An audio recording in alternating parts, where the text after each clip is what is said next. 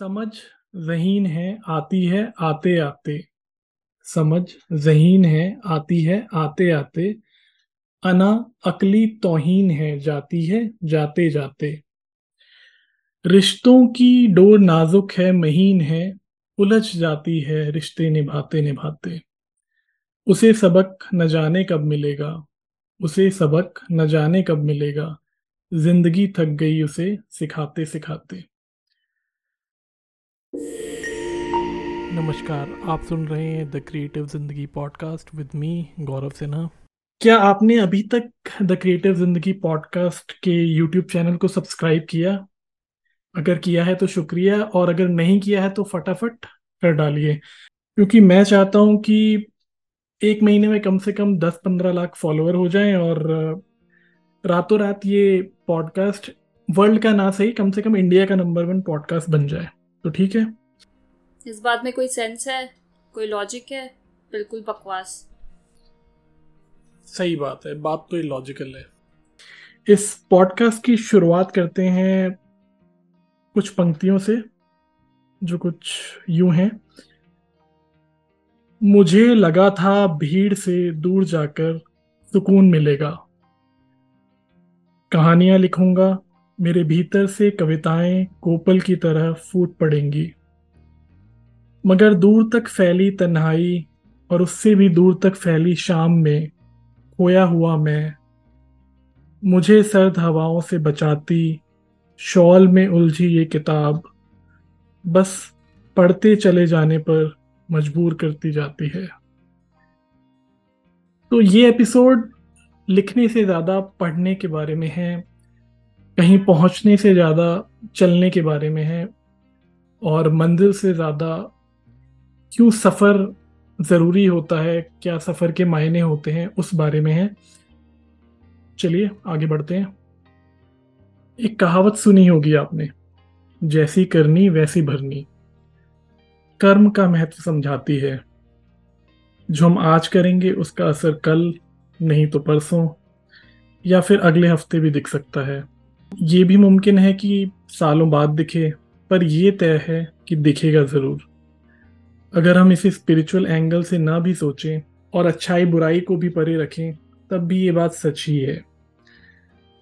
इसको थोड़ा किताबी तरीके से समझते हैं। कोई भी काम एक प्रोसेस है। आप सोच रहे होंगे कि हिंदी से इंग्लिश ट्रांसलेशन बता रहा हूँ। हाँ मान लिया, वो भी ठीक ही है।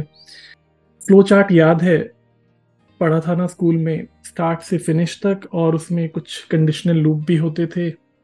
If yes go to this box if no go to that box और अल्टीमेटली वो एक एंड रिज़ल्ट यानी आउटपुट बॉक्स तक पहुँचता था।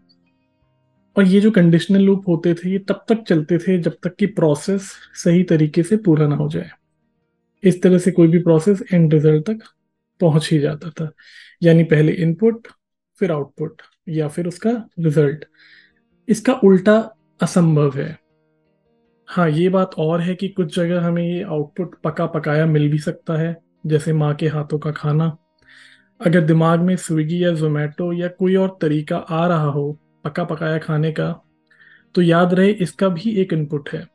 पैसे देकर ऑर्डर करना और उस पैसे के लिए भी कुछ न कुछ तो करना ही पड़ता है। किताबों में पढ़ा होगा या फिर सफल लोगों के इंटरव्यू में सुना होगा कि ट्रस्ट द प्रोसेस हर कोई ये कहता है ट्रस्ट द प्रोसेस कितनी ही कविताएँ और गाने हैं जो रास्तों को मंजिलों से बेहतर होना बताते हैं, या फिर रास्तों को ही मंजिल भी बता देते हैं।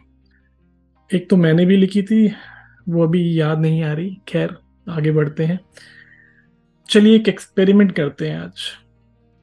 आँख बंद करके स्कूल, कॉलेज, ऑफ़िस या कोई और जगह याद करो, जहाँ अब जाना नहीं होता।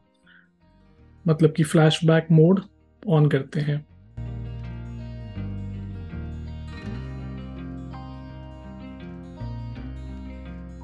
ओके टाइम अप क्या याद आया? सेवेंथ क्लास में कितने मार्क्स आए थे? याद आए? कॉलेज लेक्चर में क्या पढ़ाया था टीचर ने? क्या याद आया? या फिर ऑफ़िस में कितना इंक्रीमेंट मिला था उस साल? पक्की बात है स्कूल के दोस्तों के साथ कोई इंटरेस्टिंग बात याद आई होगी, या किसी टीचर ने कैसे पनिशमेंट दिया था वो?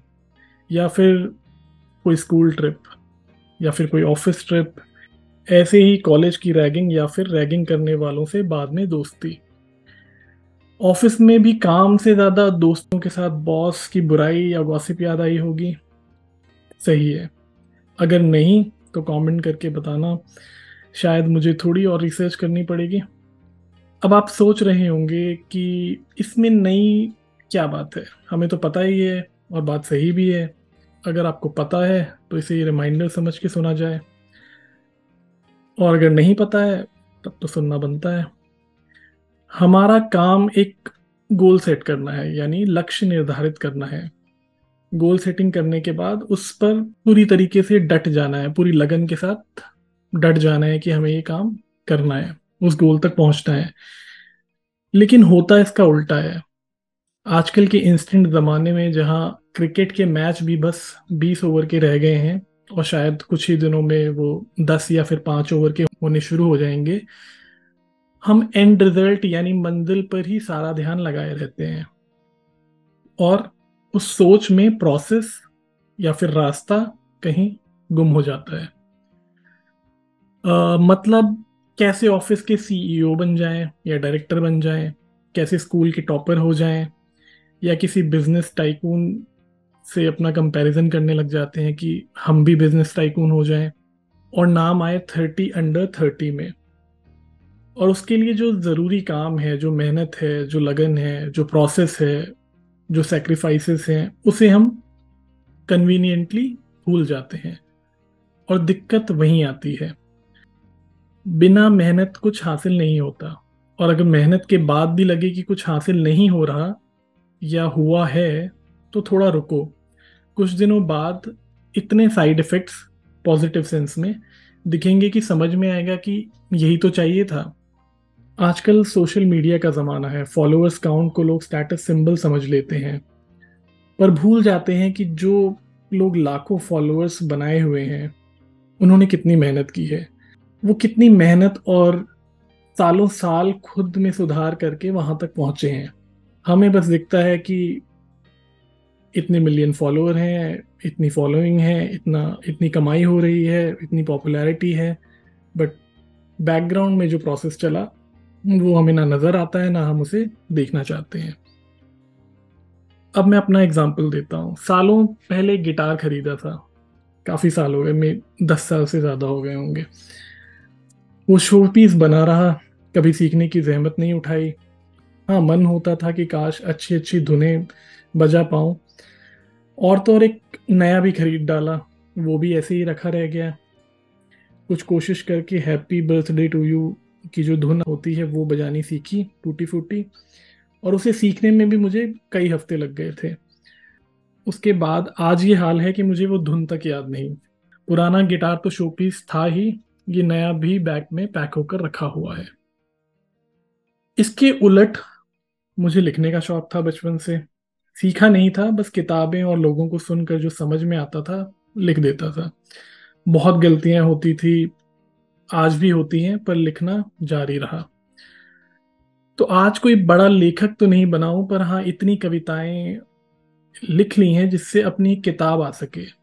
बहुत से ऐसे भी लोग हैं जिन्होंने बुरी बुरी कविताओं पर वाहवाही करी, उससे हिम्मत मिलती रही। अभी एक नावल पर भी काम जारी है। एक एंथोलॉजी कविता 250 के नाम से पिछले साल अक्टूबर में रिलीज़ हुई थी, उसमें मेरी भी कुछ चुनिंदा कविताएँ छपी थी। आज से कुछ साल पहले चाहकर भी किताबें छपवाने की सोच नहीं सकता था। पर हाँ आज पॉसिबल है। वो बात अलग है कि गिटार पे एक ढंग की धुन बजाना मेरे लिए इम्पॉसिबल है। ऐसा नहीं था कि टाइम नहीं मिला, बहुत टाइम मिला, बस मेहनत नहीं की। रोज आधा घंटा भी निकाला होता तो शायद आज थोड़ा बहुत सीख चुका होता और कुछ दो चार गानों की धुनें तो बजा ही लेता। इससे एक बात और समझ में आती है कि जो हम वाकई में करना चाहते हैं, उसके लिए टाइम निकाल ही लेते हैं। बाकी बहाने बनाने में हम सब जैसे जैसे बड़े होते जाते हैं, बिना पढ़े डिग्री ले ही लेते हैं। बहाने बनाना ठीक है, पर कम से कम खुद से ना बनाए जाएँ। आजकल के दौर में सारी दुनिया एक दूसरे को ठगने और बहलाने में लगी है। अगर हम खुद से भी सच न बोलें तो फिर क्या हासिल होगा? बहुत से लोग सवाल करते हैं कि उन्हें कोई पढ़ नहीं रहा। ये ख़ास तौर पे मैं सोशल मीडिया की बात कर रहा हूँ, जो नया, जिन्होंने नया लिखना शुरू किया है। उनके सवाल होते हैं कि कोई मुझे पढ़ नहीं रहा, जो जो मेरी कविताएँ हैं, मैंने अच्छा लिखा है, बट कोई इन्हें कोई उनकी तारीफ़ नहीं कर रहा। वो एक तरीके का वैलिडेशन चाहते हैं, जो कि जो कि सही भी है। वैलिडेशन हम सभी को चाहिए। उससे एक मोटिवेशन मिलता है कि हाँ हम उसमें, उस काम को आगे बढ़ाएँ। पर दिक्कत वही है पुरानी प्रोसेस वाली। तो ये जो सवाल कर रहे हैं लोग कि कोई उन्हें पढ़ नहीं रहा, अगर उनसे मैं ये पूछूँ या कोई भी उनसे ये पूछे कि अच्छा बताओ लिखा क्या है? तो एक दो कविताएँ या फिर कुछ कोट्स लेकर आते हैं या बोलते हैं, हमने ये लिखा है। हो सकता है वो बहुत अच्छा ना भी लिखा हो या बहुत अच्छा भी लिखा हो जब तक वो ओरिजिनल है, किसी का नाम हटाकर चिपकाई नहीं गई है, तब तक बहुत अच्छी बात है। लेकिन अगर आप सोचो कि दो कविताएँ लिखकर सारी दुनिया आपको सर आँखों पर रखे तो गलत है। लिखना एक प्रोसेस है, इसका भी इनपुट होता है, और इसका इनपुट जो है वो है पढ़ना। और आउटपुट जो है वो है आपकी लिखी हुई कविताएँ, आपके विचार, आपके कोट्स या फिर कोई फुल फ्लेजेड किताब, और उनसे जो मिली हुई आपको वाहवाही है, या फिर आपको तारीफें मिलती हैं कि वह, आपने बहुत अच्छा लिखा है, वो भी आउटपुट का हिस्सा है। या फिर आप उससे बहुत कमा रहे हैं, दौलत कमा रहे हैं, आप बहुत फ़ेमस हो गए हैं, वो सब उसका आउटपुट है। बट जो इनपुट है, वो पढ़ना है, अपने आसपास की दुनिया को ऑब्ज़र्व करना है। हमारा फोकस इनपुट पे बिल्कुल नहीं होता, हम बस कुछ लिखकर चाहते हैं कि दुनिया हमें सर आँखों पर उठा ले। पर प्रोसेस को तो छोड़ो, हम इनपुट यानी पढ़ना तक नहीं चाहते। अगर पूछो कौन सी बुक पढ़ी है, क्या पढ़ा है तो आंसर होता है कि नहीं, हमने कुछ खास पढ़ा तो नहीं है। और इसका गिल्टी मैं खुद भी हूँ, मैंने भी बहुत बड़े बड़े लेखकों को नहीं पढ़ा है। हाँ अब धीरे धीरे कोशिश है कि उन्हें पढ़ा जाए और वो किस तरीके से सोचते थे, क्या लिखते थे क्या सामाजिक मुद्दे उनको हिट करते थे, उनको जिनसे प्रेरित होकर या जिनसे दुखी होकर वो लिखते थे या हताश होकर लिखते थे या फिर एक आशा जगाने के लिए लिखते थे। तो वो कोशिश मेरी भी जारी है और जो अगर लिखना शुरू कर रहे हैं, उनके लिए भी ज़रूरी है कि वो सिर्फ़ आउटपुट पर फोकस ना करके इनपुट यानी पढ़ने पर भी फोकस करें और शुरुआत इनपुट यानी पढ़ने से करें। लिखना एक पर्सनल मैटर है, एक निजी मसला है। हम सबसे पहले अपने लिए लिखते हैं और फिर धीरे धीरे जिसको भी उस लिखे हुए से जुड़ाव होता है, वो खुद ब खुद जुड़ता चला जाता है, पर यह रातों रात नहीं हो सकता। मेरा ये मानना है कि जब आप कुछ लिखते हैं तो वो सोच एक सही पढ़ने वाले तक खुद ब खुद किसी न किसी तरीके से पहुँच जाती है। उसके लिए आपको शोर मचाने की ज़रूरत नहीं है। हाँ बस आप उसको लिखें और उसको पढ़ने के लिए सब लोगों के हवाले कर दें और फिर कुछ नया बनाना शुरू कर दीजिए, कुछ नया क्रिएट करना शुरू कर दीजिए। रातों रात कुछ नहीं होता, रातों रात सिर्फ़ ड्रीम इलेवन पर टीम बनती है। उस पर भी कोई एक इंसान करोड़ों जीतने का दावा करता है और करोड़ों लोग अपने हज़ारों रुपए गवा देते हैं। रातों रात अगर सफल हो भी गए तो उसका कोई फ़ायदा नहीं। आपने कौन बनेगा करोड़पति? में जितने भी आज तक करोड़पति बने हैं, जिन्होंने वो प्राइज मनी जीती है, उनमें से आज कितने लोग करोड़पति बचे हैं, वो कभी गूगल कीजिए। पर हम सबको टाटा बिरला अंबानी या फिर हल्दीराम का पता है, क्योंकि उनको सारी उम्र लगी वहाँ तक पहुँचने में।